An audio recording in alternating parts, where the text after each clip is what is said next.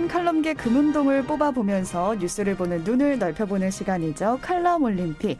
오늘도 CBS 구용회 논설위원과 함께합니다. 어서 오세요. 네, 안녕하세요. 네, 한 주간 잘 지내셨죠? 네, 정말 네. 세월이 로켓 배송입니다. 네. 로켓 배송처럼 빠르게 지나간 네네. 한 주였는데 이번에 나온 칼럼들 어떻게 보셨나요? 네, 신당역 스토킹 살인 사건이 큰 충격을 줬죠. 국민들의 염려가 커서 그랬던지 음. 관련 칼럼이 많이 게재가 됐고요. 네. 또 고물가, 원화 가치 추락, 무역 수지 적자, 이 경제에도 지금 심각한 인플레로 인한 심각한 걱정이 있습니다. 그래서 그런 칼럼도 다수가 있었고요. 아, 윤석열 대통령의 영국 뉴욕 순방 외교에서 빚어진 굴욕 참사 논란 이런 그 칼럼 걱정들도 음. 많이 쏟아졌습니다. 네, 어, 이번 주에 많은 칼럼들이 또 쏟아졌는데 네네. 이 많은 칼럼 중에서 동메달, 은메달, 금메달 이렇게 세 가지 칼럼을 골라 오셨어요. 먼저 동메달 칼럼부터 만나보겠습니다. 어떤 거 골라 오셨나요? 네, 얼마 전에 그 인공지능 AI가 미술대회에서 우승해서 세상을 깜짝 놀라게 했다는 뉴스 보셨죠? 네. 네 화가가 아닌 제이슨 앨런이라고 하는 게이머 같던데요. 음. 어, 일반인이 미드저니 그러니까 인공지능 그림 프로그램입니다. 이것을 이용해서 Space Opera Theater, Space Opera 오페라 극장이라는 그림을 그래서 디지털 아트 부문에서 우승을 해서 네, 세상이 1, 놀랐습니다. 1등을 했어요. 네네. 그러자 그 화가들이 분노한다는 기사들이 쏟아졌는데요.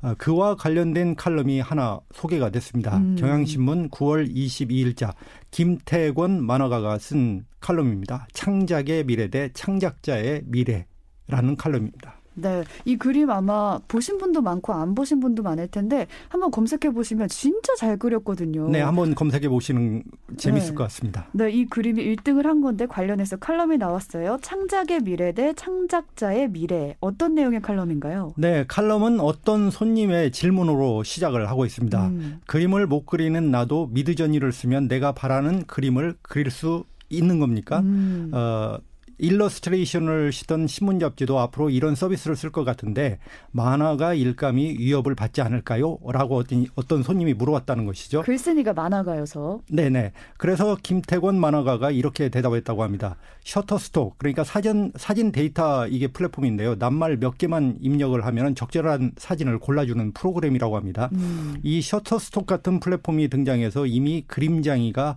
일감에 타격을 받고 있다라고 얘기를 했다고 합니다. 음. 아, 그런데 돌아서서 이 만화가께서 손님의 질문을 곰곰이 생각을 해봤다고 합니다. 그랬더니 두 가지 생각이 들었는데 네. 하나는 손님이 문턱에 대해서 이야기한 거 아니냐 이런 생각이 들었다는 것이죠. 문턱이요? 네, 즉 아무리 셔터스톡이라고 하더라도 포토샵도 해야 되고 음. 손질도 해야 되니까 어, 일반인이 쓰기는 좀 거시기한 거 아니냐. 그래서 그 문턱이 있는 거 아니냐 이런 생각이 들었다는 것이고요.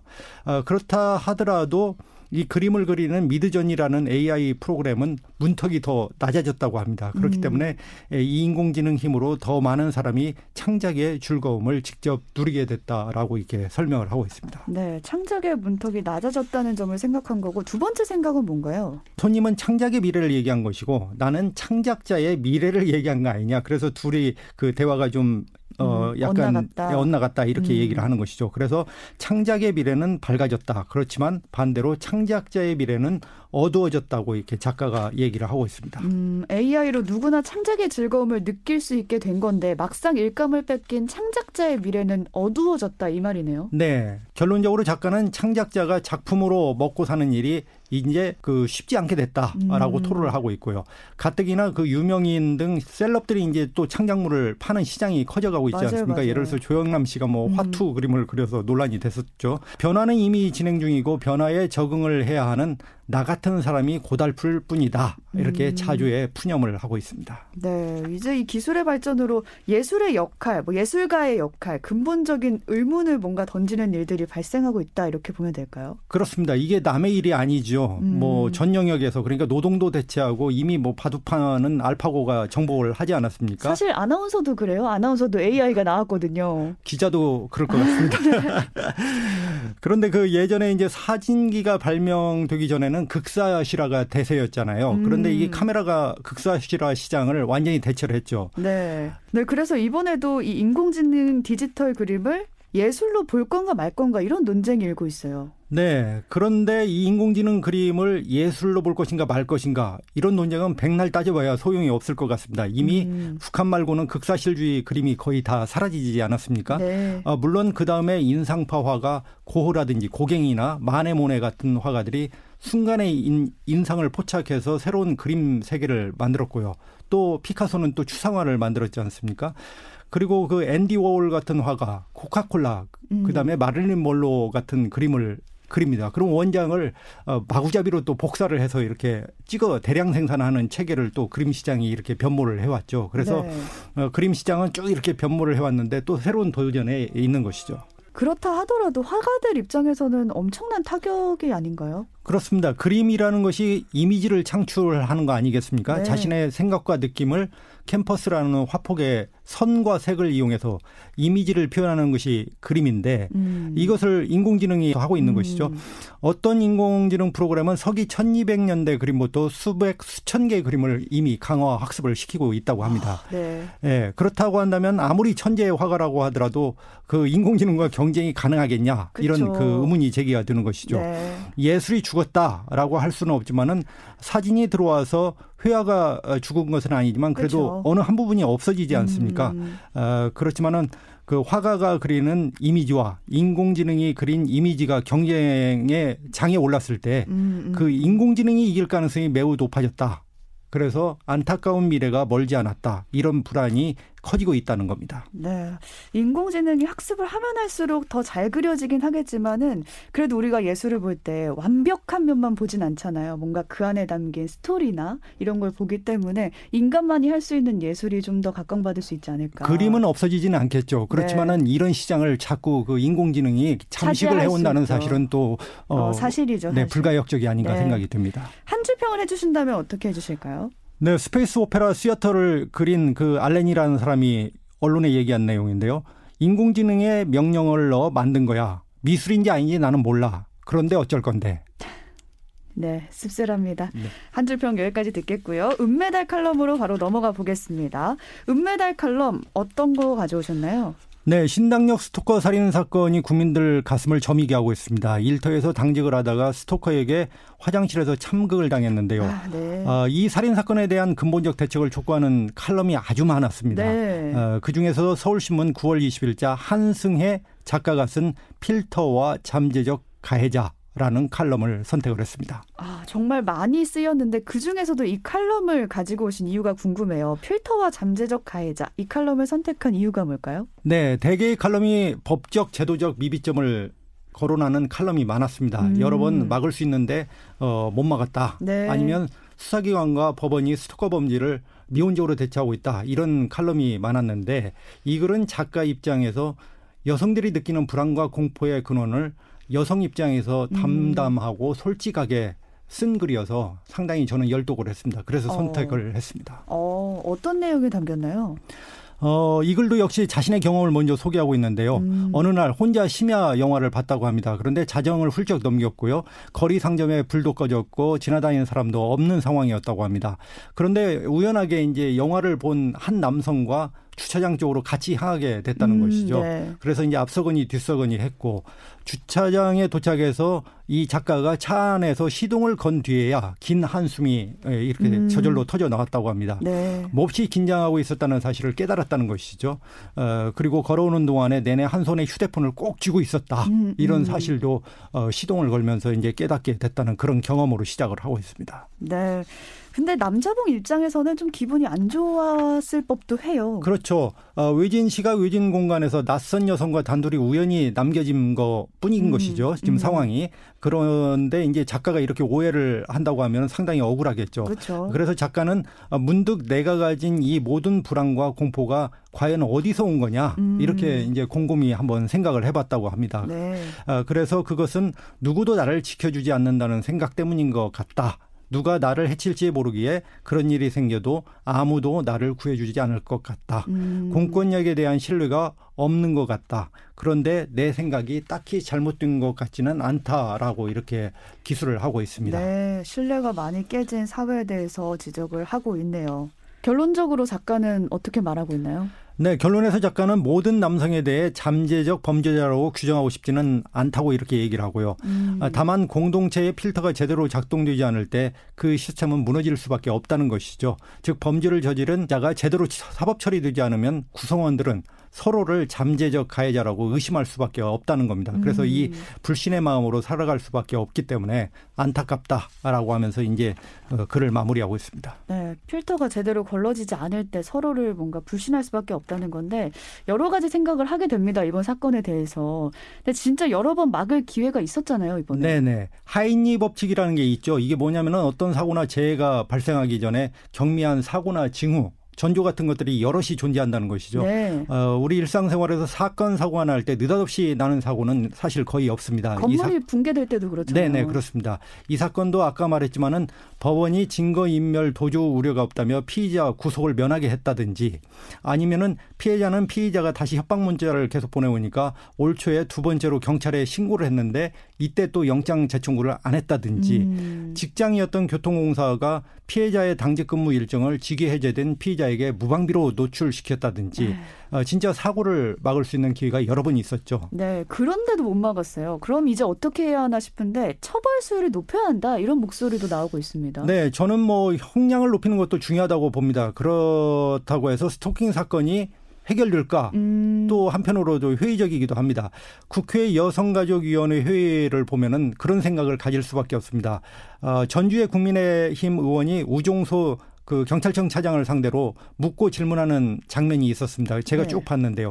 전 의원이 어, 경찰이 영장 재청구를 안 해서 이렇게 된 거 아니냐? 음. 어떻게 생각하냐? 이렇게 이제 몰아붙이니까 이 경찰청 차장이라는 사람이 어, 청구되지 못한 부분에 대해서 다소 뭐라고 이렇게 얼버무립니다. 그러니까 다소. 네, 전 의원이 다소가 뭐냐? 다소 문제가 있다는 것이냐? 하며 이렇게 태도 문제를 음. 삼는데요.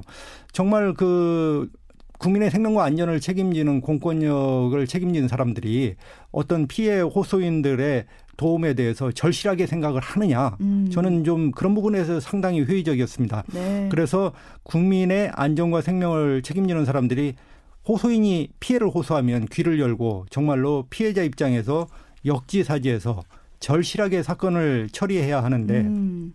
지금 경찰관님들이나 어, 법관님들은 사건의 어떤 일상어 관점에서 보는 습성이랄까 이런 것이 있지 않는가 생각이 듭니다. 그래서 아무리 형량을 높인다고 해도 이런 것이 교정되지 않으면 결국 사람이 하는 일 아니겠습니까? 네. 어, 절실하게 사건을 살피려는 그런 마음이 없다면 형량만 높인다고 과연 이 문제가 음. 해결될 수 있냐? 굉장히 회의적입니다. 네, 아까도 하인리 법칙 말씀하셨지만 스토킹 범죄가 어쩌면 살인의 그 전조 증상일 수 있다라는 그런 경각심을 가지고 좀 처리를 해야 되지 않나라는 생각도 듭니다. 네, 호소인의 말을 낱말로 듣지 말고 음. 이 사건이 많으니까 사건의 가운데 나 하나다 이런 음. 생각을 하지 말고, 하지 말고, 절실하게 좀 사건 역지사지에서 당사자 입장에서 좀 생각을 해야 되지 않을까.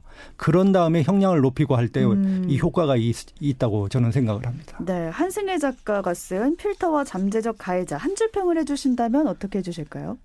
제발 좀 피해자의 호소에 귀를 열라 음. 이렇게 부탁하고 싶습니다. 네. 끝으로 대망의 칼럼 금메달 발표하겠습니다. 금메달 칼럼 어떤 건가요? 네, 윤석열 대통령이 외국에 나가 있는 동안 국내 정치권에서 이분의 발언이 논란이 됐습니다. 음. 한번 들어보시겠습니다. 영빈관 짓는 예산 878억 알고 계셨냐고 묻습니다. 저는 몰랐고 신문을 보고 알았습니다. 8월 중순에 헬기가 내리다가 대통령 헬기가 내리다가 나무에 부딪혀서 꼬리표가 상한 거 알고 있습니까? 꼬리 날개가 손상된 것? 신문에서 봤습니다. 신문에서 어떻게 봅니까? 이건 장관한테 보고를 받아야죠. 그것은 아니, 총리님 아주 부적절한 답변입니다. 저는 정식으로 보고를 받습니다. 네, 어, 마지막 칼럼은 동아일보 정현욱 논설위원의 그 횡설수설 칼럼 신문 총리 이라는 것을 선택을 했습니다. 네, 또 금메달답게 바로 발표가 안 되고 음성 힌트가 나갔습니다. 이 신문 총리라는 칼럼 어떤 내용을 담고 있나요? 네, 그 한 총리가 저는 몰랐고 신문을 보고 알았다. 음. 이렇게 그 한 총리가 어, 국회 대정부 질문에서 878억 원의 대통령실 영빈관 신축 계획에 대한 질문에 답변을 했습니다. 네. 그러자 그 여러 야당 의원들이 식물 총리를 넘어서 신문 총리다. 음. 변명 총리의 면모를 보여줬다라고 이렇게 작심 비판을 했죠. 네. 아까 음성에서 들으신 대로 민주당 김병주 의원과 질의응답에서도 대통령 헬기 사고 관련해서 총리가 신문 보고 알았다고 이렇게 음. 얘기를 합니다. 네. 그런데 헬기 사고는 언론에 난 적이 없었습니다. 아, 그럼 어떻게 보신 거죠? 네, 네. 그 이어서 한 총리와 대통령, 그러니까 총리와 대통령의 관계에서 총리가 대통령과 주례 회동을 매주 월요일마다 갔는데요. 지금까지 두 분이 일곱 차례 회동을 가졌다고 합니다. 네. 그런데 이 작가가 생각할 때 어, 그렇다면 이, 이 사실을 몰랐겠느냐 이렇게 음. 합리적 의심을 제기를 했습니다. 어, 더욱이 영민관 정부 예산을 통과시킨 지난달 말 국무회의를 한 총리가 직접 주재를 했는데 음. 더 챙겨보지 않았겠느냐 아, 이렇게 이제 작가는 생각한다는 것이었고요. 네. 어, 그렇지만은 이 작가는 한편에서 한 총리가 몰랐다고 하니까 음. 그랬을 가능성도 있겠다. 몰랐을 이렇게 가능성도 있다. 네네 좀 여러 가능성을 열어 놓으면서요. 그 이후로 어, 대통령실 수석급 고위 인사들도 언론 보도 알았다, 언론 보도를 보고 알았다 이렇게 음. 얘기했으니까 그럴 수도 있겠다 이렇게 예, 얘기를 했습니다. 어, 그러면서 한 총리가 패싱당하고 음. 나도 몰랐다라고 하면은 어, 신문총리라는 비판을 감수할 만하지 않겠냐 이렇게 동의한다고 작가가 얘기를 하고 있습니다. 네, 알았을 경우와 몰랐을 경우를 좀 차근차근 짚으면서 비판의 당위성을 좀 설명하고 있는 것 같은데 결론적으로 지적하는 건 뭔가요? 네, 대통령 중심제에서 총리는 명목상 2인자죠. 그렇지만 이제 그에 걸맞는 권한이 없다고 논란이 많았는데요. 음. 윤 정부에서 장관 추천권을 행사하는 책임 총리제를 그 강조했지만은 한 총리가 인사권을 행사했다.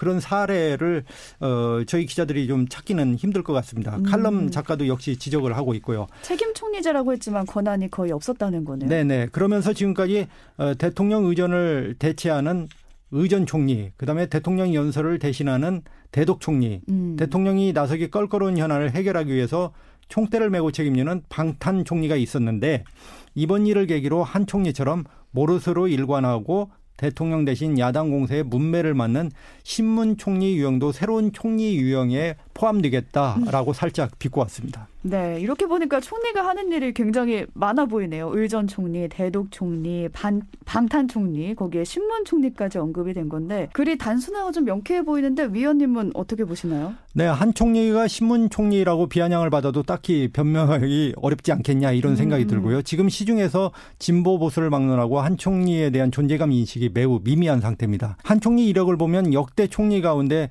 직업이 총리라는 별칭을 얻었던 분이 고건 총리가 있었죠. 근데 한 총리도 이 고건 전 총리를 넘보거나 비슷하면 비슷했지 절대 떨어지지 않는 분이죠. 한편에서는 한 총리에게 영원한 승자라는 비유도 있습니다. 지난 20년간 여야를 뛰어들면서 어 비서관, 장관, 대사, 총리 음. 정말 안 해본 직업이 거의 관직이 없을 정도입니다. 대통령 빼고 다 하신 거 같아요. 그렇죠. 대통령은 임기가 5년이잖아요. 네. 근데 한 총리 같은 관료 출신들은 영원히 관직을 넘나든다고 해서 영원한 승자라고 음. 이렇게 이제 밖에서는 부르기도 합니다. 네. 어, 그래서 관가에서는 이런 분들은 아주 뛰어난 풍향기를 가지고 있다. 그러니까 어. 우리 말로 좀 촉이 좋다. 음. 이렇게 얘기를 하는 분으로 이렇게 분류가 됩니다. 촉도 촉인데 어디 가도 뭔가 자기 맛을 팍 드러내는 향신료가 아니라 술에 물 불탄 듯 물에 술탄 듯한 게 그게 장점으로 통했다는 것 같아요. 네, 이분이 이제 1949년생인데 벌써 나이가 73세가 어, 되죠. 험한 정치권에서 관료로 산전수전 다 겪은 분 아니겠습니까? 어, 그런데 이런 분들의 특징 가운데 하나가 영혼이 없다라는 음. 것이죠. 엊그저께 사회교육 문화 국회 대정부 질문에서 윤 대통령과 바이든 대통령이 48초 동안 이제 만나고 나오면서 비속어 논란이 있었잖아요. 네. 어, 미국과 이것이 외교 관계에서 부담이 되고 또 기시다 일본 총리를 찾아가서는 30분 만나는데 대통령이 음. 그쳤습니다. 그러니까 이것이 이제 구려교교다라고 야당 의원이 지적을 하니까는 네. 한 총리가 윤 대통령이 회의에서 바이든 대통령을 잠깐 만났지만 이어진 입세시연에서 하시고 싶은 말을 충분히 하셨다라고 이렇게 답변을 했습니다. 음. 어, 참 이 부분을 청취자 여러분께서는 뭐 어떻게 받아들일지 각자의 입장으로 제가 놔두겠는데요. 네. 어, 이 과연 이 발언에 대해서 얼마나 그 국민들이 승복을 할 수 있을지 음. 의문시되는 그런 발언 내용이었습니다. 한 총리가 대정부 질문에서 이렇게 야당의 공세를 받기도 했는데 정상 외교 그 순방 활동에 대해서 위원님은 어떻게 보셨나요? 욕설 논란도 있었어요. 네, 이번에 저는 정의당의 그 성명이 가장 귀에 꽂히더라고요. 정의당에서 음. 어, 낸 성명의 내용을 보면 대통령님 바로 귀국하십시오. 이런 내용이었거든요. 음. 더 이상 그 여러 가지 외국에서 여러 가지 논란을 좀 만들지 마시고 바로 귀국하라. 이렇게 얘기하는 거였는데 참 국민의 한 사람으로서 참혹하고 당혹스럽습니다. 음. 사실은 대통령께서 물론 외국에 나가서 그 밤도 밤잠도 제대로 못 주무시고 뭐 일을 하시는 것은 평가를 네네. 하시겠지만 아 이렇게 저 국민들의 그 자존심이라든가 이런 걸 음. 허물어뜨려서는 않는다고 보고요. 특별히 일본과 관련해서 우리가 이제 완전히 일본과 입장이 바뀌어 버렸습니다. 음. 그래서 과연 저희 저희가 식민지로 36년 동안 살았는데 그거에 대해서 제대로 사과나 또는 음. 배상을 받지 못한 상황에서 우리가 이제 일본의 도리어 끌려다니는 상황 음. 이렇게까지 과연 해야 되겠는가? 물론 그 강제 배상 문제를 풀기는 풀어야 됩니다. 네. 그렇지만 이거는 좀 시간이 필요한 것 같습니다. 음. 그러니까 너무 당장의 외교 성과에 매몰돼 가지고 너무 서두르다 보니까 음. 국민들 입장에서는 자존심도 상하고 굴욕적으로 좀 보이고 이런 회담을 해서 과연 무엇을 하겠느냐 이런 이제 의문이 나오는 것이죠. 음. 그래서 좀 시간을 가지고 어 결국 뭐 한일 간의 관계라는 게 전쟁을 하지 않는 상태에서는 계속 외교를 관여할 수밖에 없지 않습니까? 그렇죠. 그래서 시간이 필요한 문제고 또 우리 그 피해자들도 설득을 해야 되는 시간이 필요한 것이고요.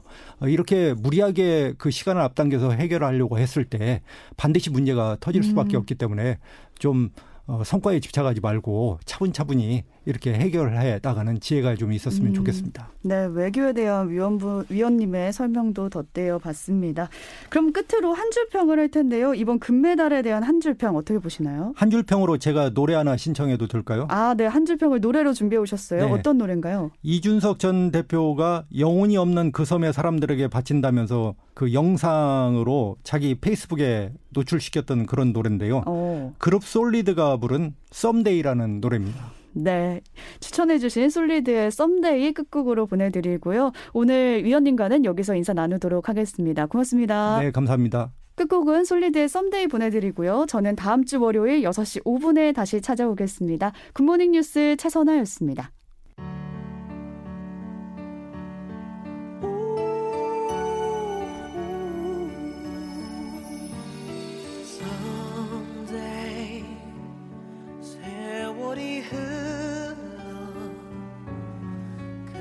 날이 오면 알게 되리